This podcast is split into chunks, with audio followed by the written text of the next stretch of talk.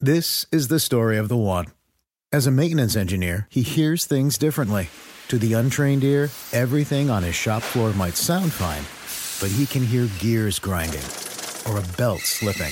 So he steps in to fix the problem at hand before it gets out of hand. And he knows Granger's got the right product he needs to get the job done, which is music to his ears.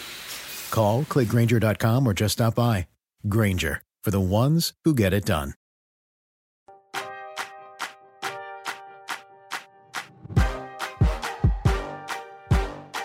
Hey everyone, welcome to Round Ball Stew. I am Matt Straub. It is Friday, June twenty-fourth, and today we're going to be looking at some fantasy takeaways from Thursday night's N B A draft. We will discuss the fantasy outlook for the top ten picks off the board and more, as I'm joined by Raphael Johnson, Brad Stonebreaker. Guys, I don't know about you, but that night threatened to get real wild at the very, like we, it was like the first thing that happened was like, wow, this is going to be a wild night. And then truly almost nothing wild happened after the very first pick. Is that is that how you guys come away from this night? I'd say, yeah, based, more or less, yeah. I mean, the Banchero pick was surprising, but yeah, the odds were shifting. I know Raph wrote a lot about it, and I think in some way Vegas knew more than guys like Woj or, or Shams did, which is I find mm. really interesting. But while that was probably the most surprising thing and the biggest thing, the second biggest thing was probably Kemba Walker being traded, which kind of says a lot about uh, yeah all the activity that w- that went on last night. So. Kemba, Kemba, the second biggest note, Raph. Yeah, yeah, I think that's a pretty good way to sum this thing up, sum last night up.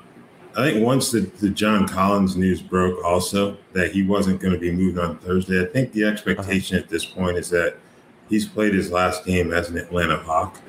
I know, I know you don't like to hear that, but it just, it just feels like we're headed to that point where he's going to be traded somewhere. So I think, yeah, the Banchero thing, we saw the odds get kind of crazy late Wednesday night. Like, what on earth is going on? Then they moved back to Jabari Smith being the favorite to go first. And then about a half hour or so before the draft started, it was back on Banchero. So you got to give Orlando credit for kind of keeping their car, their cards close to the vest there. Yeah. I mean, maybe we should have known when um, I think it was Jeff Weltman, the Magic president, was talking earlier in the week, like, I mean, it's still early in the process. We haven't, uh, we got a lot of time, you know, we don't know what's going to happen. It's like, oh, okay. Okay. And as for Collins, I I, I want to say clearly, I, I love John Collins. I don't want him traded out of Atlanta, but if it's going to bring back DeJounte Murray, then, then I accept that. That's if, if that's what we're talking about, then, then yeah, I'm good. It's going to take a lot more than Collins to get Murray. yeah. Yeah. I, Uh, yeah, we'll, we'll see. We'll see what happens. I mean, I think it's weird. The whole thing is weird. I mean, I, maybe it's just Collins wanting out. That's that's my best guess, or uh, wanting a bigger role. I don't know. I mean, it's such a weird thing to be like just so aggressively shopping a pretty, you know, desirable player, a guy that most teams would want on their roster. It, you're not exactly. Uh, I don't. I don't know exactly why the Hawks are playing this the way that they are. Um, it's kind of weird. Feels like a lot of leverage is going out the is going out the door here, but what do I know? Yeah. Do you think DeJounte would be a good fit with Trey? Hypothetically. Well, it's weird. Raph, Raph, shaking Raph is shaking his head emphatically. Am I allowed to say hell no on here? Can we say hell no? Yes, you can. That's my answer. Yeah. I mean, it is two like ball dominant point guards. It's weird because what the Hawks desperately need is another playmaker and a guy who, when Trey teams are trying to take Trey out of the game, a guy who can create off a dribble. But is DeJounte too much that guy? You know, like, is he yeah. too much of a lead guard? I don't know. All I know is he's young and he's awesome and he's exciting. So, if, uh, but but it's a fair point. It's a fair question. How would that fit work? Yeah. Um, very valid. All right, well, let's talk about the guy we mentioned before. We're going to go through the top ten or so picks and maybe a few others and just kind of quickly look at their fantasy outlook. So the big shock, as we said, Paolo Banchero going first overall to the Magic. I guess we'll start by saying this, Raph. When you look at this landing spot, do you do you see a situation where he can get his numbers, and how do you think the fit, you know, how does he fit with the sort of other young pieces, Franz Wagner and Wendell Carter Junior in particular? I think he can, just because of how bad this team was offensively this past mm-hmm. season. Like, they ranked tenth in pace, but they were twenty-ninth in scoring and thirtieth in offensive rating. So you're playing fast, but you don't really know what on earth you're doing.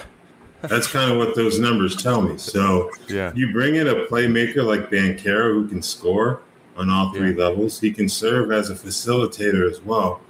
Duke used him a lot as like a de facto point guard at times this past season. I know they have wow. guys like Jalen Suggs, Cole Anthony, and Markelle Fultz still on the roster, but the proof's in the pudding, and I think that may have been in, in, in a big factor in Orlando's reasoning to take Banchero here instead of going with Jabari Smith. So I think he can get his numbers. I just find it funny that Jonathan Isaac really hasn't been mentioned at all. And I know he's had injury issues, but it does make you wonder, even with the contract extension that he signed, what's his long-term future in Orlando? Yeah, for sure. Brad, any thoughts on that, or Banchero? Yeah, the playmaking was a good point. I honestly think he could be the best playmaker on the team in as soon as the season starts. Cole Anthony and Fultz are all right, but I think Banchero is already, it seems as though he's a step ahead of them. It's hard to really gauge until he steps foot on the uh, with, in the big leagues, you know, but he, he does have a ton of competition for minutes. Yeah, Jonathan Isaac is Mister Mystery Man right now. I haven't heard a whole lot. Did not play a second last season. There's Mo Bamba and good old Robin Lopez, uh, but they're gonna be they're gonna be free agents. Obviously, I'm not worried about Lopez. I I do think Bamba's on the move, uh, especially with Orlando getting another big. I feel like they could use like an Anthony, Suggs, Wagner, Wendell Carter Junior, and Ben Banchero lineup. Obviously, Carter Junior and Banchero flipped, and I think that, that could work well. But as, we'll pro- I'll probably say this say this so much, but it's so hard to tell uh, right now, just a night after they were picked, and it's hard to see how the team works until they actually start playing together and developing chemistry and all that. Right.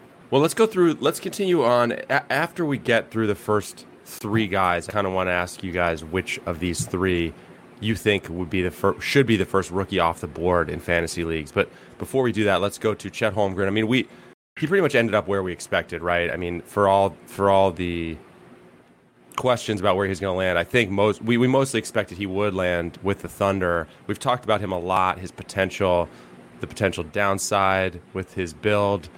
Raph, is there anything new to say? I mean, do we want to venture to try to imagine some rookie year numbers for this guy? When you Do you go through that exercise? And if so, what do you kind of picture Holmgren being able to do as a rookie? I think at minimum, you're looking at two, maybe two point five stocks per game from him, yeah. uh, just because of what he can bring as shot blocker. I don't know about the steals being there, but I think he can do enough in that area combined with the blocks to get you some good value there. He can shoot all the way out beyond the three-point line, so that's another factor. The rebounding may be a little bit low just because of his frame, but yeah, I think the scoring and the defensive numbers are going to be enough to make him one of the most valuable fantasy rookies out there. Brad, when Raph was just talking and, and mentioned the rebounding, I almost started to think of Jaren Jackson Junior's statistical profile. Like, does does that add up for you potentially? And may, maybe with more assists?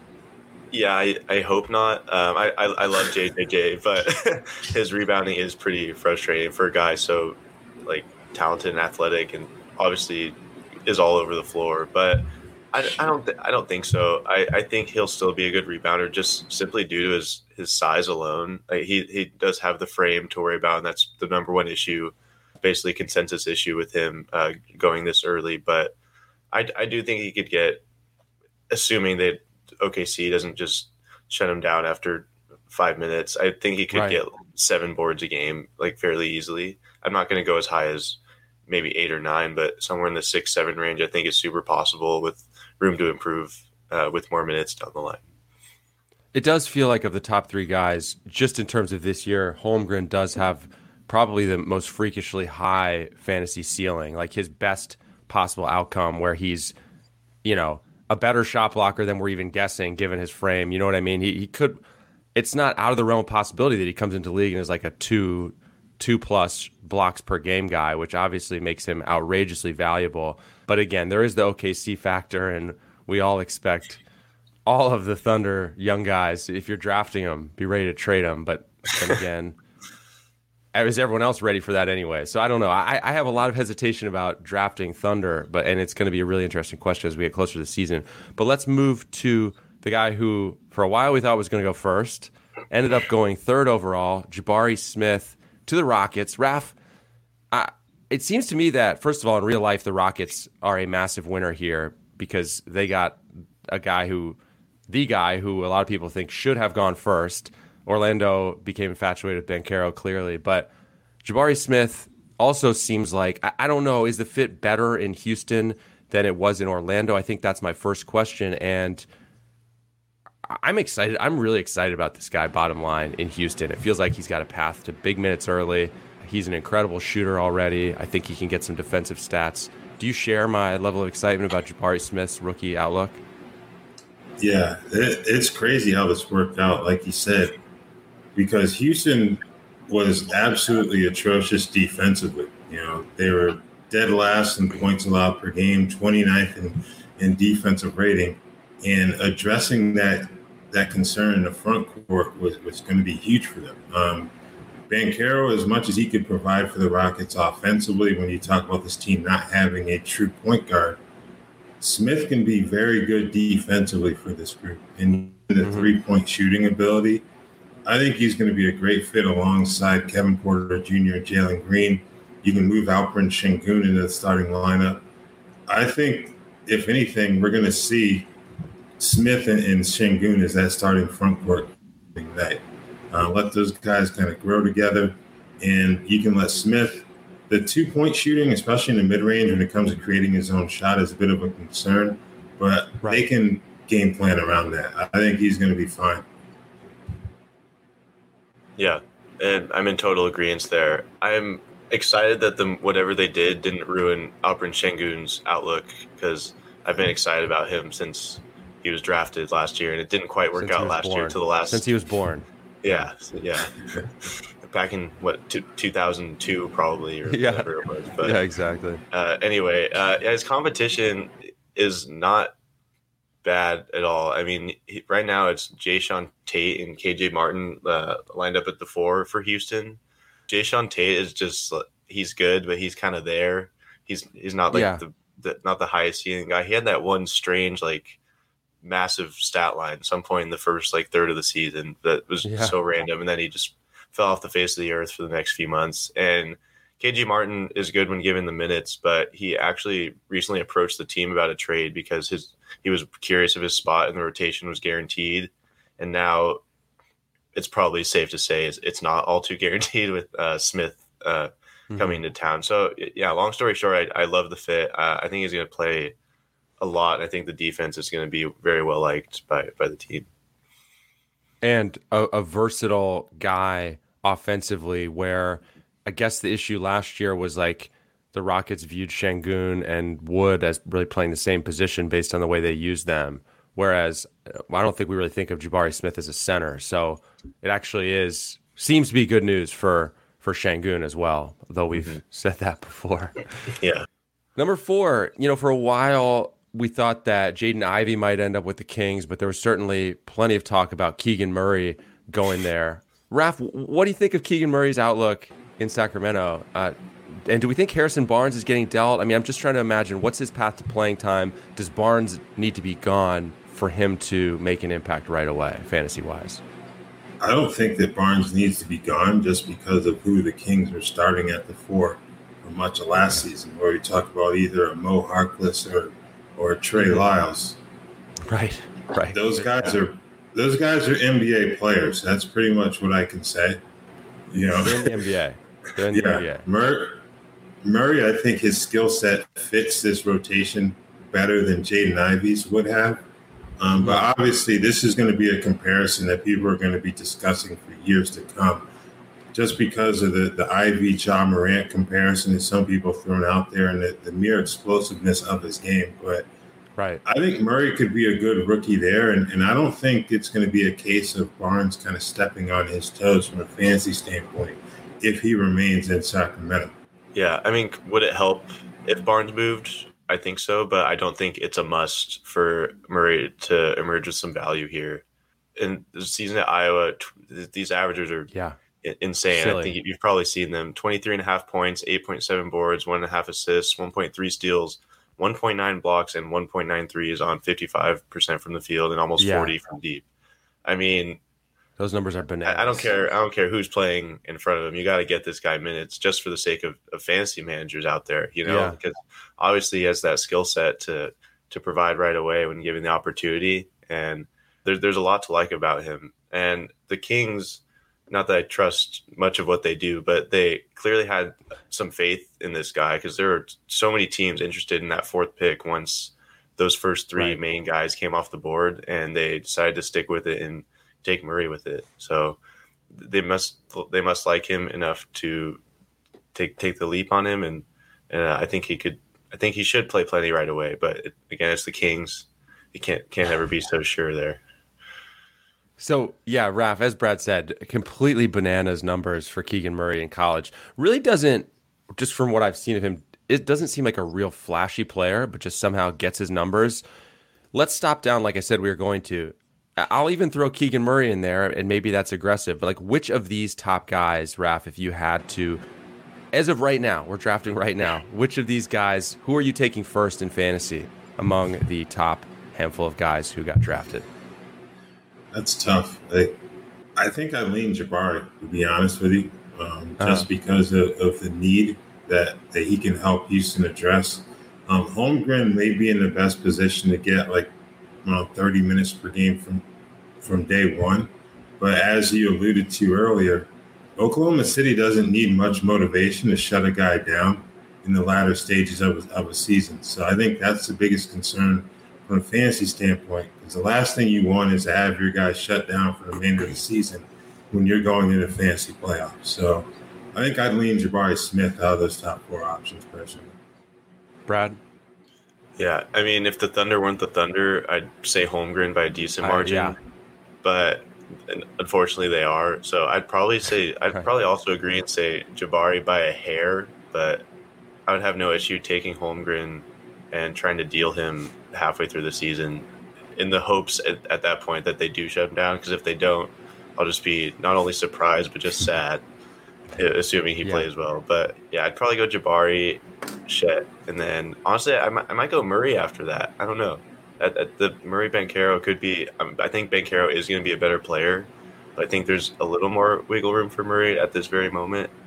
But it's it's it's kind of a toss-up. I, I'd be okay with either. I think I'd go Banchero, Chet, then Murray to round out my top four. Um, okay. Yeah, Murray, you're talking about, you know, ball-dominant players, from De'Aaron Fox and DeMontis Sabonis. So I kind of wonder what his usage will be, especially for a team that's hoping to get into, at minimum, the play-in tournament next season.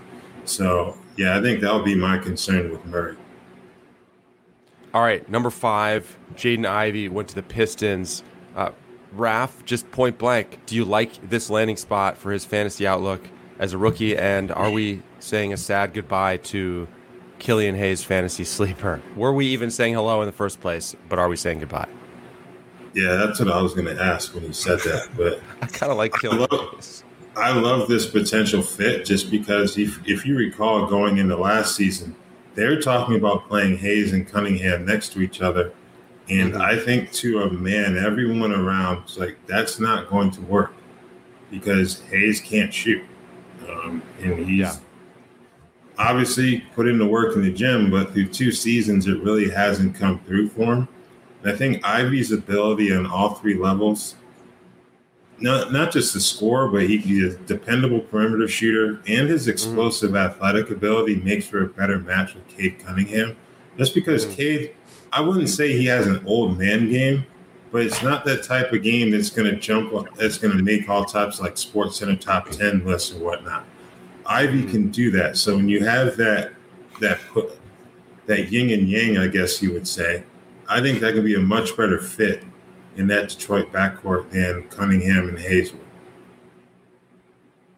Yeah, I think I think Ivy is kind of flashy-esque play I, th- I think it can go very nicely with Cade's I, old man game is a great way to put it. I, he's just a good playmaker, just solid guy. And he's he's so young too. We've only seen him one season. We can already make that conclusion pretty confidently. I think that bodes very well for Cade.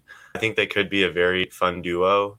Um, there are a lot of guards on Detroit's roster, but I've, truth be told, I've never really been worried about Killian Hayes. Definitely not worried about Corey Joseph or Frank Jackson, but I, I don't know. Detroit's another one of those teams. They're a little bit hard hard to trust, and they're also going through a rebuild right now and trying yeah. to figure out what works and what doesn't. But I think I think there could have definitely been worse spots for Ivy to go for fantasy purposes. I think when you watch Ivy play, you can see why people make the John Morant comparisons, just like his explosion off the dribble. But I think where we have to tap the brakes there is the playmaking, right, Raph? I mean, this is a guy who averaged, I think, three point one assists, two point six turnovers in college. John Morant, you're talking about a guy who averaged ten assists his final year in college. So what do you think about that aspect of his game? And I think we think he'll be able to score at the next level, but what do you think the rest of his stat line, like where else could he be an asset in terms of fantasy? Because we think he's going to be on the court a lot. Yeah, I think three-point three-point category could be somewhere else where he could benefit you. Um, you just kind of hope that the turnovers are held in check. That would be the main thing, because I don't see him being like a five, six assists per game guy right away. Uh, maybe he can develop into that in time, but I think the, the points, three-pointers, maybe you can get a steal per game out of him. I think those are the areas where you're kind of looking for that early production from the Jaden Ivey. Number six off the board, Benedict Mathurin went to the Pacers. By the way, when they were introducing him, uh, I don't know if you heard, they were introducing all the players. They said Mathurin. They went with the yes. the French pronunciation. Is that how we're supposed to be saying it? Or are we going to say Mathurin? What are we going to do? I haven't heard anything officially from him. I, yeah. I tend to kind of wait to hear what the player says, how they want yeah. their name pronounced, and just go with that. Mathurin works works well for me if that's what they yeah. want to go with. I think we and, should do it. I think yeah. we should do it. Yeah. And I like the fit in Indiana as well, too. So. Okay, so, yeah, tell us a little bit more about that. I mean, he kind of, you read that he is the prototypical sort of three and D guy. He certainly was able to score in college. The D stats weren't really there, so I just want to hear your thoughts about the fit and the fantasy outlook. Yeah, I think he's a bit more explosive offensively than just being a three and D guy. He can certainly mm-hmm. shoot. But he can score on all three levels, finishes above the rim. Um, off defensively, yeah, you'd like to see a little bit more in terms of the steals production. But I think sometimes we may look at those low numbers and think that a guy was like a liability defensively. And that wasn't the case with him. You know, I think Dalen Terry was Arizona's best defender last season.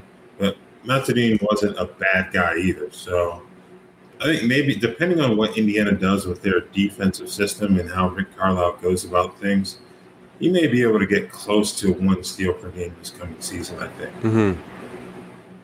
I mean, what was reported on like a few days ago that Malcolm Brogdon is likely to be moved soon. And that's been that's been the chatter like since the end of last season when he had all these right. fake injuries and, and all that. So I think that could open up a pretty decent rotation spot for, for how do you say, I'm going to butcher it. it. How do, do you say it? it? Mathurin. Mathurin. Mathurin. Okay. I'll work, I'll work on it. That's, that's what, that's what I'm going to do today. Just stay in the mirror okay. and record Solid. myself practicing it. Send yeah. us, please. We, can you, can you like send us like a five minute recording of you like just pronouncing it over and over again, working on your I'll, French uh, pronunciation? I'll, I'll think about it. We'll, we'll see. My phone might not work today. I don't know. Just kidding. Anyway, uh, yeah, I think Brogdon's out of there. They do have a lot of guards too. Like I sound like a broken record, but I mean, where's Duarte going to fit in here?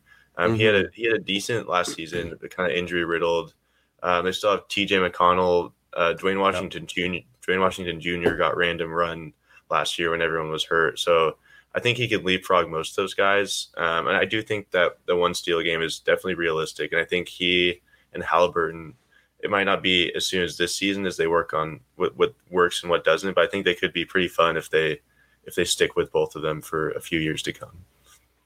Just looking at this roster, if we assume Brogdon's gone, you put Haliburton at the point, you put Hield maybe at the two, and then our guy Mathurin at the three, Raph? Is that kind of what you think we're doing? Yeah, I can see that. Um, You know, he and Chris Duarte are both capable of playing either the two or the three. Um, Hield will give you shooting, but I think whichever one between Mathurin and uh, Duarte is proves to be the better defender may have the edge in terms of starting, just because I don't think anyone's ever thought of Buddy Hield as like a defensive showpiece. So, mm-hmm. yeah, that'll be an interesting like, training camp battle to watch, I think.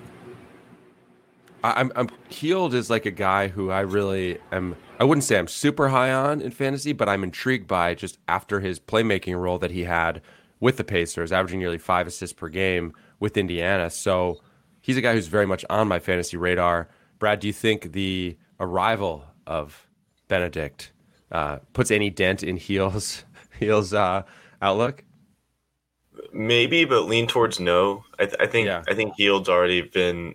I think he solidified himself in the league, and he honestly he's been there a while, but he's shown he showed things in Indiana that like the playmaking you mentioned that we didn't really see much of in, in Sacramento, and yeah, I, I think he has that confidence to, to be to be ready to playmake even more, especially if Brogdon's out and they're missing a playmaker. Obviously, Haliburton's mm-hmm. more than capable, but he could be that second kind of guy, and maybe maybe he'll make some passes to Math- Mathurin. And nice. We'll see that was your best one, yeah. Was, was that, that was better? Solid. Okay. I, I'll, I just want to say, I I studied French. I took a lot of French, many years of French, but I feel yeah. like Raf's pronunciation really is rolling off the tongue nicely. I yeah. mean, I feel like yours might be the best, Raf. And then Brad's second. Brad, your the last one there was really good too. Raf, did you take French? You, you sound like like you know what you're doing there. No, I took Spanish and dabbled in a little Italian, but okay. no French.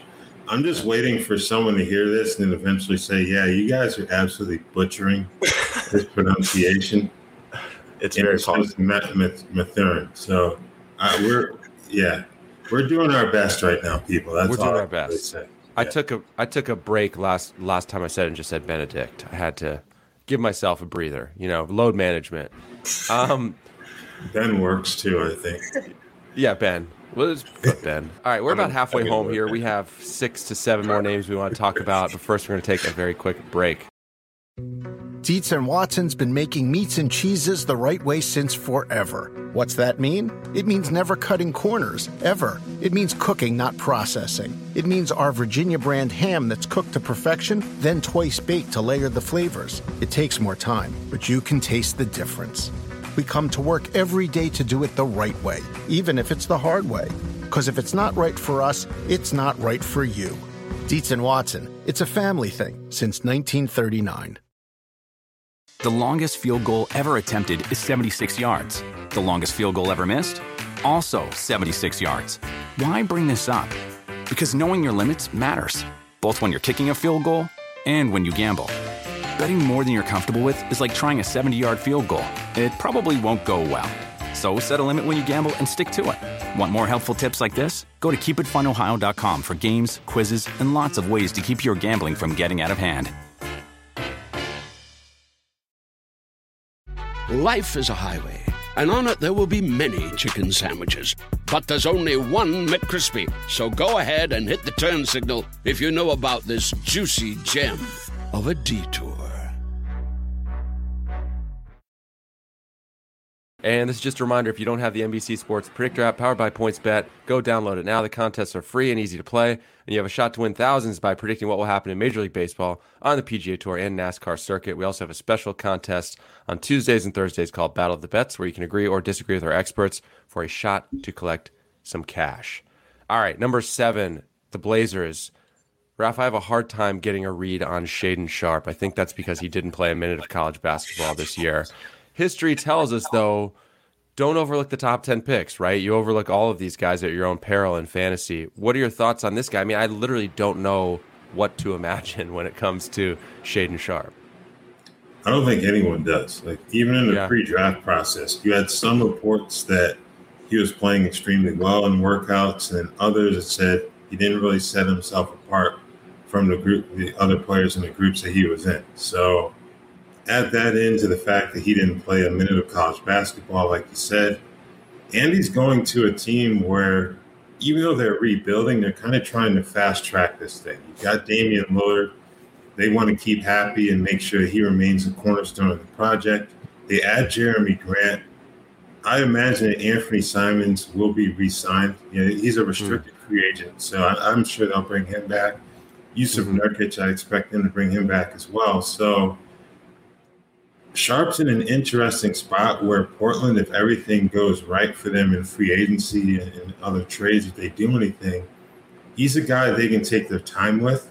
So I'm not too thrilled with him from a fantasy standpoint for mm-hmm. that reason, in addition to the fact that we really don't know what we're going to get from him based upon the lack of, of recent playing experience. Brock, yeah, what's he, your read on this guy who we literally have never seen play before? Yeah, I mean, obviously, he's like he's the mystery man of the lottery, if not the whole draft, honestly. Right. I, I do. I agree with Rob. I think Anthony Simons is a, he's a stud. I, th- I think he's going to be a great fit alongside Dame.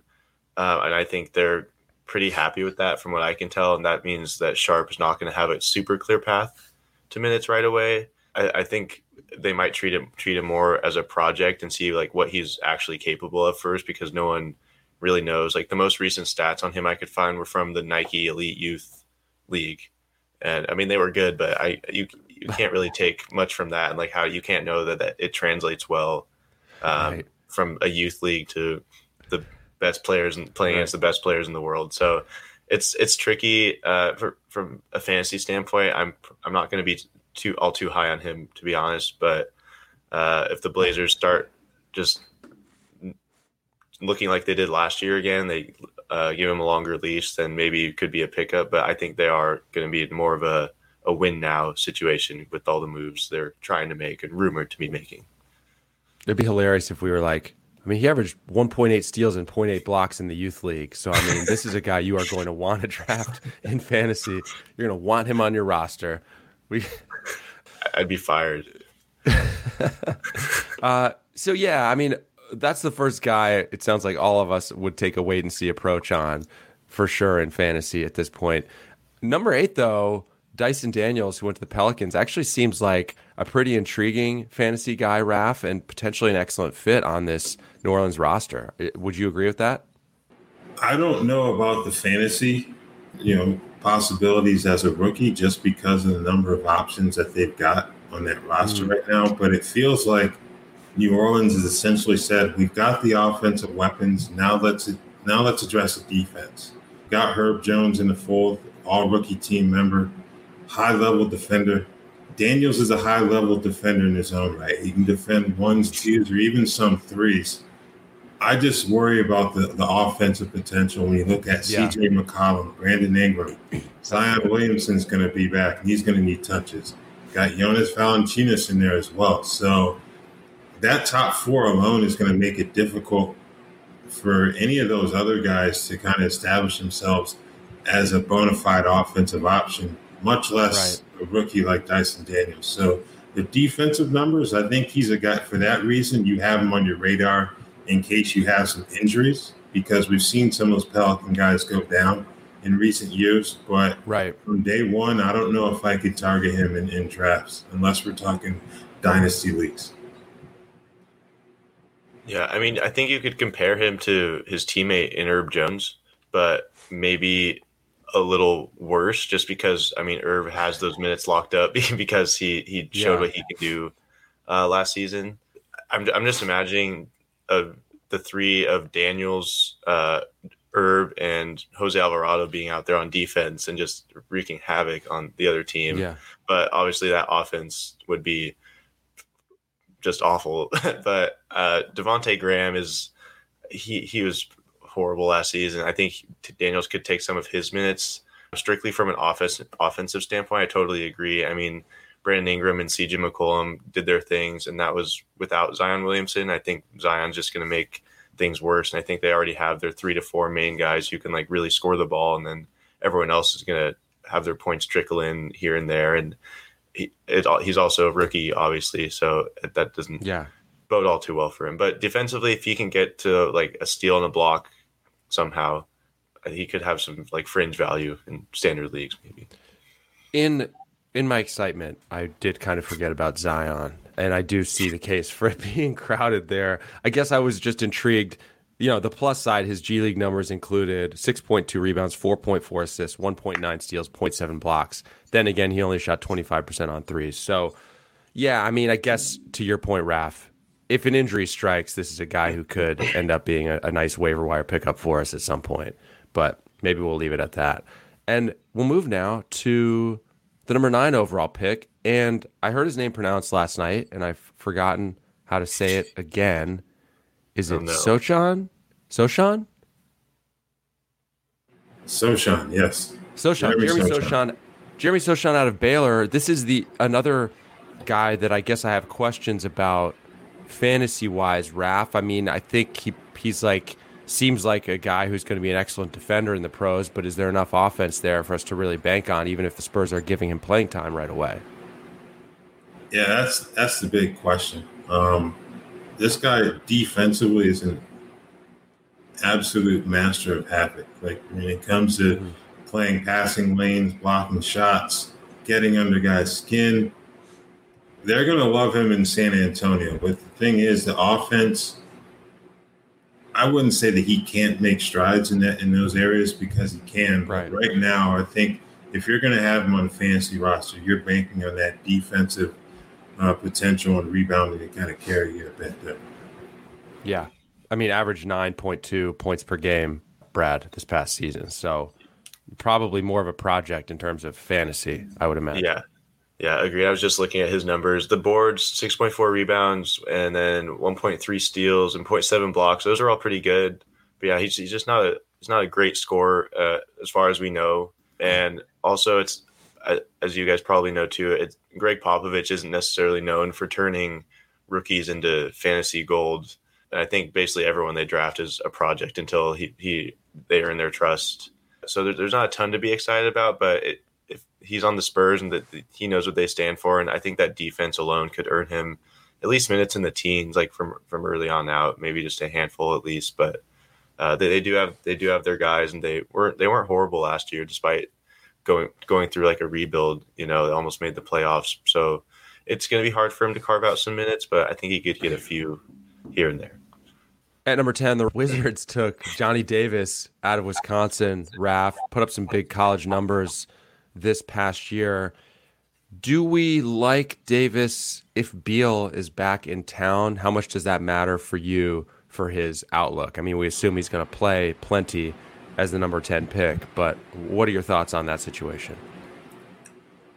I'm assuming that Beal returns. Um, I know people said they think he's going to leave. I just think that the combination of the money and the years that Washington can offer, no other team can match. I think that would be the the deciding factor there.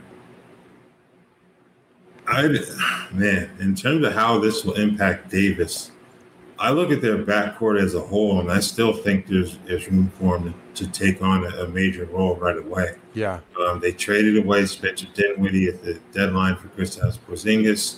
Mm-hmm. They brought back Ish Smith, but you, between him and Howell Neto, I don't see much there.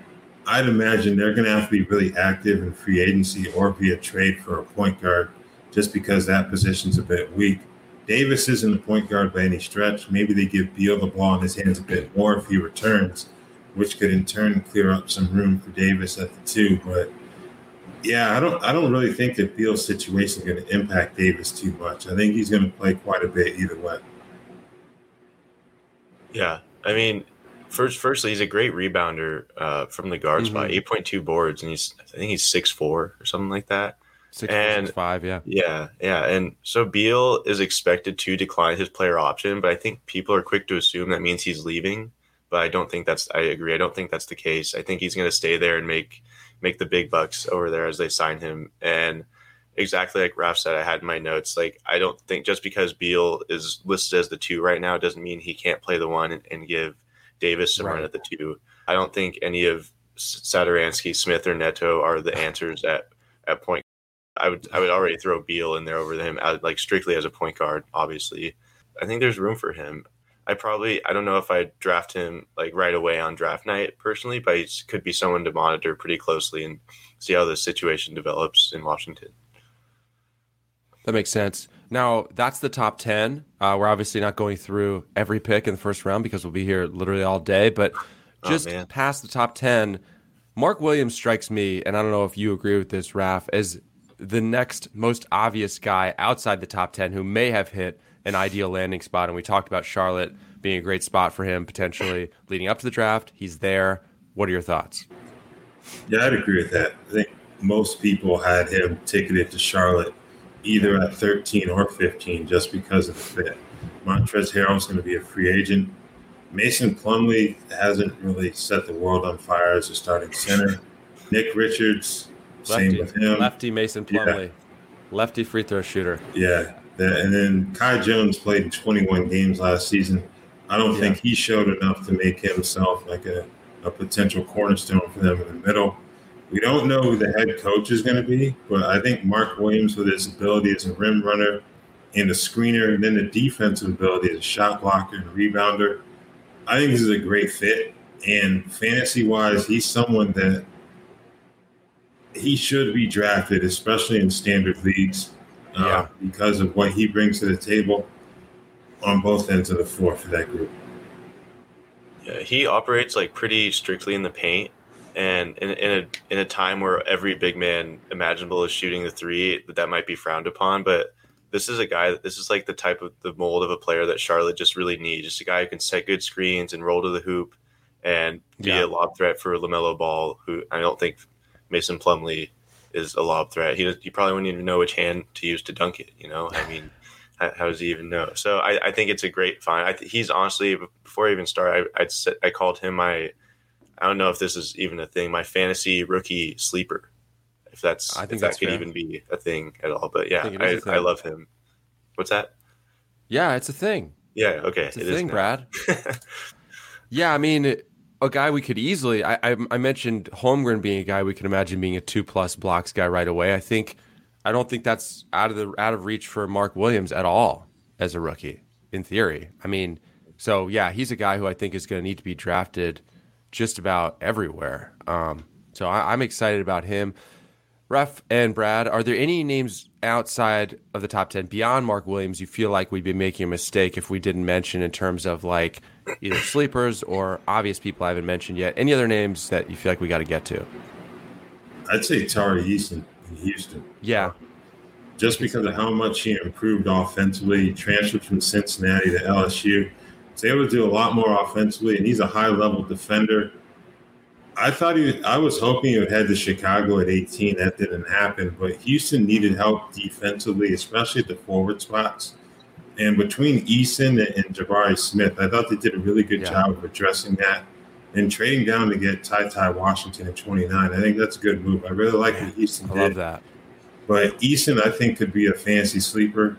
And I think Dalen Terry in Chicago could be one as well, even with their young guards.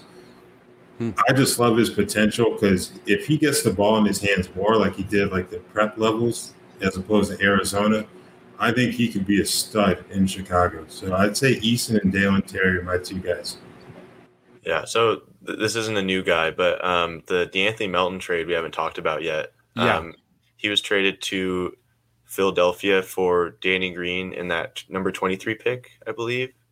And uh, somewhere David Roddy, somewhere right? out there became David Roddy. Yeah, David Roddy, yes. Yeah, yeah. Correct, yeah. Uh, uh, Melton's per thirty-six numbers. These numbers are in, engraved in Jonas's head I, by this point already, but it's, it's seventeen. Yeah, seventeen point two points, seven point one boards, four point two assists, two point three steals, zero point eight blocks with three triples a game. Uh, he's not going to get thirty-six minutes in Philadelphia, but he barely got twenty-two, twenty-three in Memphis. And yeah, you saw that run he made towards the end of last season. He was hitting like five threes a game over like some six-game stretch. So, you know, he can make it from deep when he's on. He's a great defender. And some people might be worried about Tyrese Maxey and James Harden, but I think he could soak up a lot of those minutes from guys like Matisse Thybulle, who could very well be on the move. Uh, Furkan Korkmaz had a very underwhelming season. it, that's I'm, I feel like I'm being kind there as well. So I, I think Mel- Melton could make that jump, and hope even if he gets to twenty-six, twenty-eight minutes, I think that would be enough to have plenty of value uh, in leagues, fantasy leagues. Yeah, Taylor Jenkins, for whatever reason, Raph, not the biggest D'Anthony Melton fan, as far as I can tell, or just not not a fan of Melton at anything other than, like, a limited minutes role. Yeah, they just never really seem to kind of figure out that logjam, but I guess they have. You know, obviously Desmond Bane stepping forward as he did, so he's the ultimate winner there. They traded Grayson Allen last offseason, and now it's Melton who gets dealt. So, you know, I think you mentioned Memphis. I think the two rookies that they added have the potential to help them, albeit in limited roles. We think about Roddy, and then I think they got Jake Laravia as well, um, if I'm not mistaken. Um, yeah, that sounds right. Check. Yeah. Yep, Jake Laravia at nineteen. I think those are two guys that can help them on the back end of the rotation. Tyus Jones, neither one of them is a point guard, so they won't help there, but Kyle Anderson is also a free agent. So if the price gets too high for him, I think a combination of Laravia and, and Roddy can kind of help with that, but especially Laravia because of his playmaking ability. And I just want to circle back to the Tari Eason call because I really like that. I mean, this is a guy who, for anyone who doesn't know, in just twenty-four minutes a game last year, averaged around seventeen points, six point six boards, one point nine steals, one point one blocks. Pretty good three-point shooter in college, thirty-six percent at least this past year. We won't talk about the fact that he had one assist per game and two point two turnovers. I've heard that criticism of his game, that he can get a little uh, little wild with the basketball, but a, a really intriguing skill set and probably a good landing spot for a guy who went seventeenth overall. So I like that call. It's another guy who's going to be on my radar. All right. Well, guys, that I think is going to bring us to the end. Don't forget to subscribe to our show on Apple Podcasts, on Spotify, wherever you listen. Take a minute to rate and review us as well. We'll be back Monday, Wednesday, and Friday next week. I want to say thanks to everyone for listening and watching live with us. Raph, Brad, thanks for breaking this down. I enjoyed it. Good stuff as always. I'll talk to you guys soon. Thank you, guys. Thank you.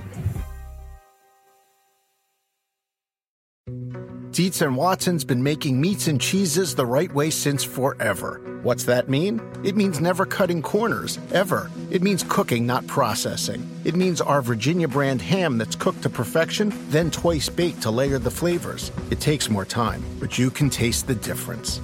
We come to work every day to do it the right way, even if it's the hard way. Because if it's not right for us, it's not right for you. Dietz and Watson, it's a family thing since nineteen thirty-nine. The longest field goal ever attempted is seventy-six yards. The longest field goal ever missed? Also seventy-six yards. Why bring this up? Because knowing your limits matters, both when you're kicking a field goal and when you gamble. Betting more than you're comfortable with is like trying a seventy-yard field goal. It probably won't go well. So set a limit when you gamble and stick to it. Want more helpful tips like this? Go to keep it fun ohio dot com for games, quizzes, and lots of ways to keep your gambling from getting out of hand.